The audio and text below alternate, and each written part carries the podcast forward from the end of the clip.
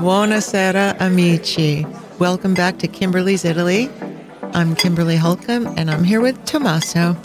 At your service, dear. I'm not going to say it in Italian. I He tried before. It was I tried it. a valiant effort. That was a valiant effort, but it failed miserably. You need to take courses with Luisa. See. Anyway, before we start this episode on Venice, we would like to give a big shout out to a woman named Jessica. We saw a review that she put up the other day, but we just saw it this morning. And we get a lot of reviews, which we're super grateful for, but it's hard to see them. Not enough. Come on, Oh, folks. not enough, not enough reviews. But we need some reviews. the ones we've gotten are fantastic. Thank you so much. But for some reason, Apple Podcasts doesn't make them readily available to view. But we saw one this morning from Jessica. And apparently, she listens to our podcast now while driving her 13 year old son to school each day. So, considering there are five days a week and we do an episode every week, I think we need to either shorten our episodes or, Jessica, what do you think? We need to do some more? He has to quit school. we Quit can't school. do it every Don't go to school. Stay every home. day. Homeschooling. But anyway, she commented in her review to us how we transport her to all these places in Italy. She described, you know, that she feels like she's eating the meal or smelling the jasmine, whatever it is. But in the car each day, she's making her son listen to our podcast. And she said that he'd probably like to be listening to something else, but that he did, quote unquote, crack a smile when we mentioned one of our Fiat Punto episodes. Now, young man, I guarantee you at some point, you know, down the road, you'll be in Italy and you'll be renting a Caputo and you'll be living the dream.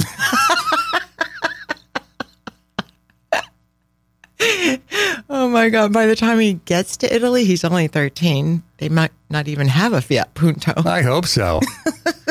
yes, young man, rent the Fiat Punto if you can, just oh. at least once in your life. Or a Cinquecento.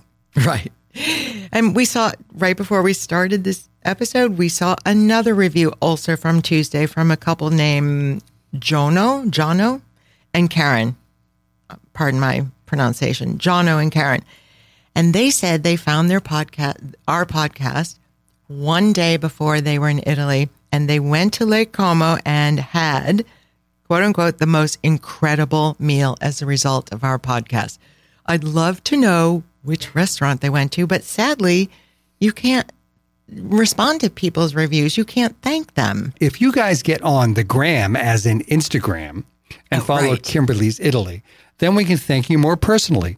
And Kim is horrible with social media. Understatement. it's sort of like how I make the bed. you know what they say? Never do a bad job well. we each have our attributes. Social media is not mine. Making the bed doesn't even exist for Tommaso. I'm really good at my closet, though. Okay, on to Venezia, Venice. Okay, it's 9 p.m. here. So that means, while we're doing this recording, so that means we're having a cocktail. Tonight is a spritz. We've had a spritz before. I can't remember which episode, but that last one was with Aperol. This one tonight, just to change things up, is with Campari. Prosecco, a bit of club soda, and Campari, and a beautiful slice of orange. So I, the reason we're doing this is because the spritz was invented in Venice, and the word spritz is German or Austrian because the Habsburg Austrians occupied Venice in the 1800s, and apparently when they were drinking the Veneto wine, they thought it was too strong, which I found odd. Like, what Austrian do you know is wimpy? Like, couldn't couldn't handle a little white Italian Veneto wine. So they asked all the baristas and people around Venice to dilute their white wine with a the equivalent of club soda in those days. So that's what they did. And the word spritz means splash as they added this, you know, like sparkling water. But after the Austrians were long gone, the Venetians thought, let's claim this as our own and let's make it a little more decorative, a little more pretty and colorful because all of Venice is colorful. The tiles, the exteriors of the buildings, the gondolas, everything is rich in color. And so they couldn't have a little white Prosecco and white wine with water. They had to add some color. So tonight, our color is Campari. Brilliant red with the orange slice of, uh, with the slice of orange. So here we go. Ready? Chin chin, Tommaso. Salute. Salute. All right. So my first trip to Venice, I'm not going to go into great detail, but was as a college student. The typical trip, take a train, stay in a hostel, cruise around, had a backpack. I remember it just being amazing. Uh, I don't remember any crowds. I don't remember any dirt, filth, anything. It was just mind blowing, but actually all of Europe was to me at that point, right? But Venice was very special. Then I moved to Italy, and then my parents came to visit, maybe mm, not even quite a year into it. And we decided to go to Venice. And my Italian was getting there, but it wasn't fluent yet. But anyway, we stayed at a hotel right next to Hotel Danieli. And, and for those of you that know, it's probably Venice's most famous hotel, and for good reason. It's incredible. It's stunning. It, it's unlike anything else. But we were staying at this little place that still exists called Hotel Paganelli. It's it's like the humble stepsister of Danieli. exactly. It's literally two doors down. Most things are the humble stepsister. Right. Nothing can compare to the Danieli. But we stayed at Hotel Paganelli and we did the walk and we got lost. And I remember it rained, which was okay. And you just get lost in Venice, and that's what you do. Whether you have your smartphone or not, I'm sure people don't, but you should turn your phone off and just get lost. Mm-hmm. But anyway, so we got lost, and then I think it was the second night in. Uh, the hotel manager from Paganelli suggested his, you know, cousin's, nephew's, brother's restaurant in a little, uh, you know, neighborhood. And we went there, and the goal was for my parents to have the spaghetti or sepia, as they called it, sepia al nero. And that means the ink from squid or cuttlefish is actually the real thing. Right. Cuttlefish is like a cousin of the squid. It's a black ink. Yes, very black. So my parents were eating this squid ink, cuttlefish ink pasta. And and uh, I had something else I don't remember. And it was this sweet little place, and everyone was very nice. And they're halfway into their meal, if that. And all of a sudden, the waiter came over and he just took both plates, just whipped them away. No word. My parents were like mid bite, you know, spaghetti on the fork. And all of a sudden, he goes, he looks at me and goes, Acqua Alta, Acqua Alta. And again, my Italian wasn't great, but those words are easy. And that means translated water high. Water high. I kept thinking, water high. Oh, high water. Oh, God, flood. oh, uh oh. Venice is having a flood. But I will say, in my time there, there hadn't been the same kind of flooding that you've heard about for the last 10, 12 years in Venice. I mean, it's really bad. And this was prior to them putting in those tide barriers and all that stuff. So when there was Acqua Alta, it was serious. So he takes the plates away. And I just remember looking at my parents and they had this black squid ink, you know, like in their teeth and on their gums and kind of on the outside of their lips. And they were confused. And I was like, well, we have to go. And then the, the waiter came over with the bill. So we had to pay for it. And my dad probably was like, I'm not going to pay for half my meal. but anyway, somehow he paid for it. And then another waiter came over and gave my mom, who's quite short, two garbage bags, two black garbage bags that he meant motion to put tie around both her legs. My dad and I didn't get any, but you know, the older mother, she got the bags. So right as we're tying these bags around my mom's hips or thighs, all of a sudden, just like that, like the water came pouring in and they had, you know, like retrofitted all their doors knowing that this happens all the time. So they pulled the doors open, and with that, the water just came right in. But behind us, meanwhile, all the other waiters had put everything on top of tables. Everything was off the floor except the patrons left standing there paying their bill and trying to leave. So we did. And when we walked outside, we were on like a, like I said, a, a little local neighborhood. So on a teeny canal, and I knew the direction we had come in. So we started heading back toward Hotel Paganelli, which was off the Grand Canal. And as as you walked forward to get anywhere, you saw more and more people. And the tourists that you saw were kind of laughing, like, oh, this is quirky. This is funny. And so it was entertaining at, at first. And then the water kept coming higher and higher and higher. And then all of a sudden it was up to like my, over my knees. Mid thigh. And then my dad was it was very tall at the time. And so we're like, okay, well, whatever. It's Venice. It's our first time, their first time, really.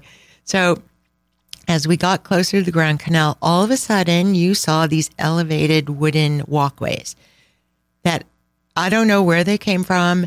I hadn't seen them before, but they were very long and they fit together. And Venetians just, they have a drill and they know how to do this. The bureaucracy can move slowly, but the Venetians, when this Acqua Alta happens, moves very fast. That's a good point. anyway, so with that, everyone starts walking on these elevated wooden platforms slash sidewalks above the water, and they clearly knew how high to build them because they probably had record high tides and high floods, and they knew what it was. So Right. we're all walking above, and then it got more fun. Like, oh, we're all like you know, safe above these things. There's no side to them. You could totally fall off like four feet. But so it was really fun. We found our way back.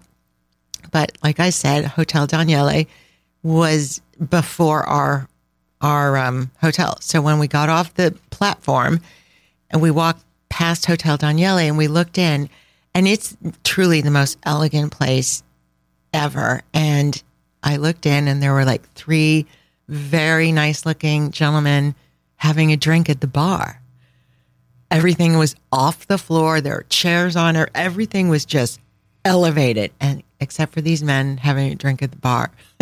so my dad goes, "Let's go." and you know my dad. Yes. he loves his cocktails. Yes. So keep in mind though, my parents still had their black gums and their black teeth. I mean, I didn't say anything, but it was pretty funny looking. Because there was no time to rinse. No, and- we didn't have any water. out. We Right. didn't have anything. Right. So we go in to Hotel Danieli, and as you walk in, the the first thing you notice is it it's like a it's like a museum. It's it's so incredible, and there's just wood, wood walls, wood, very long like reception desk, quote unquote, for a lack of a better word. Everything was wood, and the reception desk have these reliefs of in carved in wood of scrolls of paper, and that's due to the history of of uh, Venice's um, past with printing and paper. I'll get to that in a second. But so we walk past all this stuff, and we get into the bar, and we ordered a drink, and we stood there, and by then the water was up to my almost to my hips. It was crazy. and my dad, it was like mid thigh, and my mom's up to her waist, and she doesn't drink, but I think she had a drink that night. And I will say the conversation was great, and these these waiters and staff at Hotel Danieli did this drill with precision. It was perfect. Everything was on top. They weren't worried. It it was very tranquilo. Like no one was freaking out. We're like, okay. So we had our drink and then we left. But I just want to say that the back to this bar and this incredible lobby with all this wood and tile and, and how it still stands after all these years of flooding, I don't know. But I remember seeing the relief of that wood, The relief of the paper. the, relief, of the pa- paper on that wood Yes. and thinking, oh, right, Venice has such a long history of printing. I mean, Well, it was the center of commerce, and it was also Europe's one of Europe's first financial centers. So, in order to have a financial Trade, center, you've, a- you've actually got to take keep records. everything. So even though printing was actually the printing press, I think was actually invented in in Germany, but because of Venice's Gutenberg. you know merchants uh, location and Yep, everything, yep. their history of prints, paper, artisanal hand bound books. I mean, it's still to this day such a part of their life, and the fact that this hotel's lobby had scrolls of paper. It's just when you go to Venice, please go in there and think about that. and there's a lot of paper stores in Venice. and have a drink at the bar. yes. And hopefully it wouldn't be flooded. But well, the, you know, so Italy spent uh, four billion euros on the new floodgates that show up, and Right. the past two years they've been very successful in stopping the floods because the floods were actually damaging Venice, and it's you know the it's, it's right. I don't think it, one of the most ancient cities in Europe. I didn't think it would exist today. Today, so but it still those tide, those barriers are helping, hopefully. Yes, Um, but just a couple of years ago, there were because of um, during COVID, wasn't it? Remember all the fish? no, well, Yeah, during COVID. So during oh COVID- right, because there were no cruise ships. There were no cruise ships. There were no. There was nothing stirring up the, the the the lagoon and everything else. Right. And also, you know, there were no boats because there were no there were Tourists. no tourists. And the water in the back streets was just crystal clear, and they saw fish for right, the first time Right. in a long time. Well, like in those people's lifetimes. Well, they had never not. seen fish. Yeah, right. Young people. Right. Anyway, little side story there. Mm-hmm. So the next morning, we got up, had our latte and breakfast, and we were heading out anyway. But you could tell it was going to take quite a while for that city to, you know, get dry again. So we experienced the flood and then we left it before it was totally gone. Hmm. I went so many times after that first initial flood time, never have been there since with another flood. But friends would visit, or I had Italian friends. I had a friend from Verona. I had a friend friend from Venezia. So I went a lot, and I feel very lucky that I was able to go off season because I lived there. So if I had a friend coming from, you know, America to visit or something, I'd say, "Oh yeah, I'd be happy to take you to Venice, but, But. only only off season." Because even in those years, I knew that the summer was bad, but not like it is now Right. or prior to COVID. Well, prior to COVID, but also right now, they've done some good things. So there are no more cruise ships. True. which were a big issue because imagine looking down the, the Grand Canal towards Giudecca and you see, you know, Five of them. the Princess Majesty coming in. and there are these behemoths. Right. It's you know, like in my day, there might have been a cruise ship. I don't remember them, but if there were, they were small. Right. And now they've got a shopping mall inside of them. Yes. So I was always lucky to go off season, but even though they have now banned the cruise ships and they're also charging a city tax per day, Right. Starting, I think, in this um, 2022. Yep. It will be either 15 to 25 euro per person. I'm not sure if it's per your stay or per day. I don't know that information yet, but I think it will be much better. It'll be a it'll be a, a, just a tremendously better experience Yes. for people that are there during the high seasons. And you know, we were there, which we'll go into during I was there my first time during the low season, and it was just magic. Well, I still would recommend going off season. And you know, November, December, it might be a little, little gray or a little damp, but you can walk into any restaurant. You don't need a reservation. You f- are dining with the the locals, and not many. There aren't many locals there left aren't in many Venice. people that still live in Venice Right. because everything is commercial. So you either have to own the building and live above it, but then they rent it out like for, you know, tourists or Airbnb. So not many people live there anymore. But if you do go off season, you will be eating in sweet little restaurants with the few remaining locals. Mm-hmm. And I just want to tell one side story. My friends from Como that lived there while I did, and they still live in Como, they told me that the best day of their entire life, other than their wedding day, was the opening day of Carnivale. And it's normally like end of January, February, and it goes for at least two weeks. Mm-hmm. They went on the first day. And they said they were late and they were kind of pathetic. They didn't really have a, a good outfit or a mask. So they bought one on the way in and they felt totally underdressed and they would up their game next time. But they said it was, a, it was like living in a the, theatrical production the whole day and everyone was vibrant and happy and music and people like walked in mass from place to place you never stopped and she said of course you couldn't see other people's faces behind the mask but you kn- knew that everyone was smiling Right. she said at the end of the day their both their faces hurt from the smiles and it was just as she said it was like an otherworldly experience So, for those of you that don't know what Venice Carnivale is, it is an evening. It is you know a couple of weeks, and it runs in the evenings, and it is just magical. Where people wear capes, Yes. and tri-cornered hats like they did in the 18th century, and masks, and it's sort of like imagine these people walking around, and they're all happy, but they're they're going over a bridge, and it's kind of foggy. and Yes, you can exactly. just step back in time and just think about how that was beforehand. My dream that you you can note this, dear, but I want to go to Carnivale I do too. I, I have never been. I lived there all those years. I've never been. because I firmly believed I'm reincarnated from someone in the 18th century.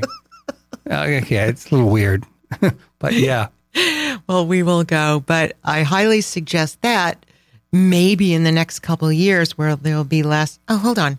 Tom's having a sip of his Aperol. I well, am. it's not Aperol, Campari Spritz, and I haven't had one yet besides the Chin Chin. oh, you've been Hold talking on, quite hold a on please. Thank you very much. Okay, Anyway, um, okay. Carnivale, highly suggest it. Highly suggest, even for people that have been to Venice in the last 10, 12 years and had a unpleasant experience Right. because of the crowds. right. And to be honest, today I was looking at Google images of Hotel Paganelli to make sure it was still there. And the image I was looking at, they have the dates on them, was October 2015. And it was chock a block with people. You could barely see the buildings. It, it, it bummed me out. So six years ago, it was overrun in October. Mm-hmm. That's sad. So anyway, I think it will be better without the cruise ships and the city Oh, it'll, it'll definitely be better. yeah. So for those of you that didn't have the best experience, I would suggest going back, especially in Off season. January, February. March is kind of wet, but uh, November, December, right Any- before anybody, inter- Christmas. anybody interested in Carnivale? yeah, let's go. Oh yes. Come on. or right before Christmas too. Yeah, Same yeah. thing we said about Firenze. It's festive and everyone's in a good mood. So anyway, keep that in mind. Okay. So okay, I will. Now uh, we'll move on to Tommaso's first trip to Venezia. So I studied architecture in college. I went to Boston University. But prior to that, I'd studied theater. And theater, you know, in Venice go hand in hand. The Italians and theater go hand in hand. I had always, as I migrated to architecture, looked at paintings. And I'm, I'm, I'm an amateur watercolorist. I'm not very good. But, you know, I've looked, I, I've got a collection of art books. Venice was always on my mind. I felt like I'd been there so many times. I'd been there in my mind. And if you think about Venice, the history of the art, and I'll step back into the 18th century with Canaletto and Guardi and Canaletto's nephew Bellotto. These gentlemen painted paintings for the English aristocracy, and the aristocracy went on the Grand Tour, was to be vivacious and theatrical and enjoy, particularly a warm climate that wasn't rainy and dreary, but also to, you know, go and learn the classics, right? Understand architecture, understand art, Music. music. And the Venetian painters, the Veduta, was the Veduta is of the view, the views of, of the canals and everything. The painters I mentioned before would paint these, and the English would buy them, you know, like uh, half a dozen at a time. And Canaletto went back to England. He had a lot of patrons in the UK, but they came to Venice originally and brought these paintings back. And it was a wonderful experience to go there and look in real life at all the things that I had seen in books by Canaletto, Bellotto, Whistler, Sargent. I mean, some of the best Sargent watercolors. John Singer Sargent. John Singer Sargent are from Venice. They're the most light filled and magical. And there's a reason because the light in Venice is magical. the light in all of Italy, I think, is magical, but there's something about Venice because of that fog and all the steam and Yes. Yeah. Anyway, that's the end of Venice uh, Culture 101. There'll be a pop quiz at 12 o'clock. I will say that Tom, our house is full of art books, and he literally does look at them every night. He goes to bed with these massive art books, and then he intermixes that with you know cruising through Instagram. But he's still he still is an art book, a real art book lover. They're not just on a coffee table. And I must admit, the one that I got that was the end of the dot com boom. There used to be a wonderful art bookstore in New York, which is no longer there because art bookstores have gone away. went a lot out of places. business. So sad. It was called Hackers. on And 57th Street. yes, and we used to go there all the time. And there was this It was like a candy store. We Yeah. just go in there and just get sucked in. and there was this portfolio of Canaletto drawings that are reproduced from the collection of the Queen of England. And we have them and right we have here them. in our house. And I bought one, and it was it was it was a goal. And uh, the dot com that I worked for went out of business, but we still have them. and the last check cleared, so I went and bought them. anyway, okay, we'll end this episode uh, with a little bit of a story about my dearest, my effervescent little Lipshin. That would be me, the seasoned traveler who was showing me Italy. Who had be- lived in Italy. lived at the beginning of our relationship. First of all, we jammed this car into into this alleyway in Lake Como and barely got it out. I don't know. We got some super lube or something and one on the side of the car. Uh, but then we ended up driving it to Venice. It was still obviously workable. It just didn't really have any side mirrors. No. And we pull into what looked like a parking lot. And seasoned traveler here. That man looked totally legit. A uniform. Yeah. we'll leave you there. We'll leave you there because uh, it didn't all work out in the end. It was, it was, It was funny. It was funny. Okay, but the next episode will not only tell you what happened, but there's so many other things to do and see in Venice and its outlying islands. It's just uh, to to reuse the word, it's just magical. It is magical. Okay. So thank you once again very, very, very much for listening. And ci vediamo. Ciao, ciao. Grazie. Ciao, ciao.